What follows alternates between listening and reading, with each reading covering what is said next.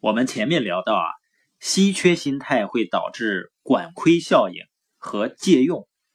那今天来谈第三点，也就是稀缺心态呢，还会导致没有余闲，就是没有多余的时间和空间。你知道为什么很多人他感觉生活特别累呢？就是因为他在很多小事上花的权衡的时间、权衡的思维过多。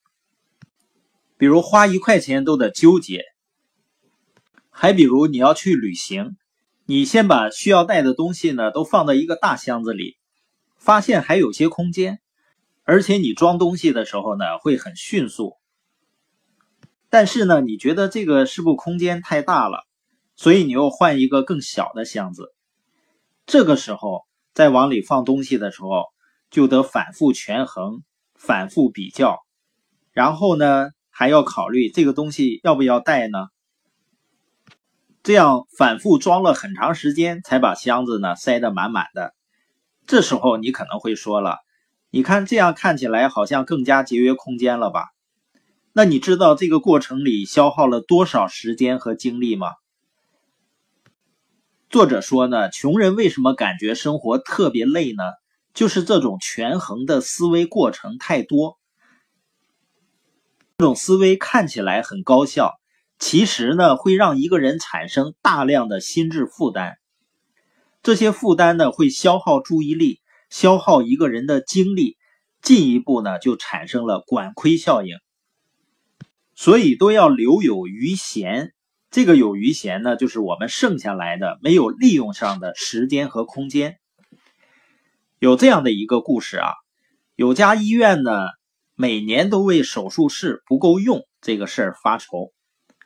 这个医院呢有三十二个手术室，但是呢每年要接待的手术呢有三万多次，手术室啊永远都是排的满满的，并且呢他们还经常需要接一些比较突发性的手术。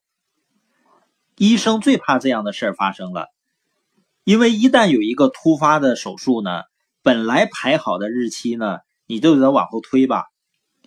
医院的医生每天做手术呢，其实都是在补上个礼拜留下的坑，就是没有做完的手术。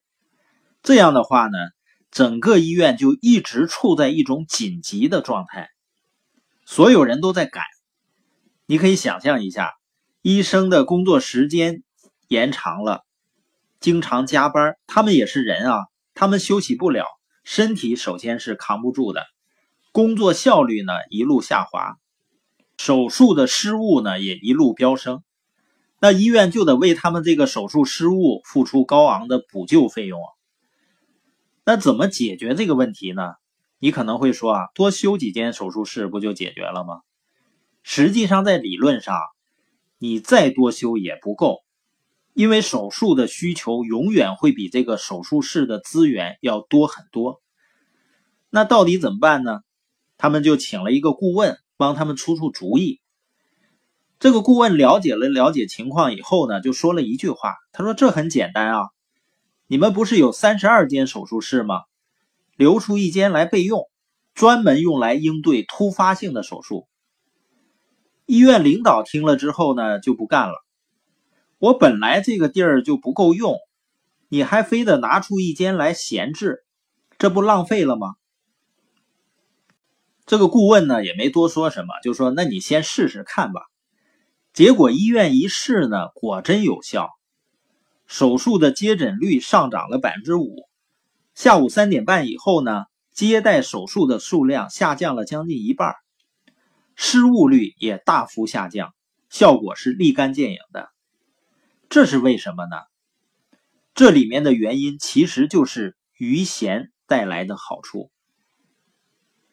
因为这个顾问啊，就发现医院的手术可以分为两种，一种是计划之中的，一种是计划之外的。现在计划中的手术已经把手术室全占满了，一旦出现计划之外的，就会影响整个手术安排的进程。但是改变这个进度付出的成本，医院从来没有想过，所以他的解决方案呢，就是留一间出来，这样呢，突发性的手术就不会影响日常排期上面所有的问题，它的成本呢就可以全省了。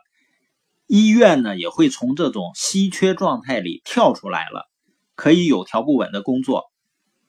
其实这种状态呢，和我们前面所说的信用卡严重透支的人特别像，因为这样的人呢，他抗风险能力特别低，一旦有个风吹草动呢，就会进入稀缺状态。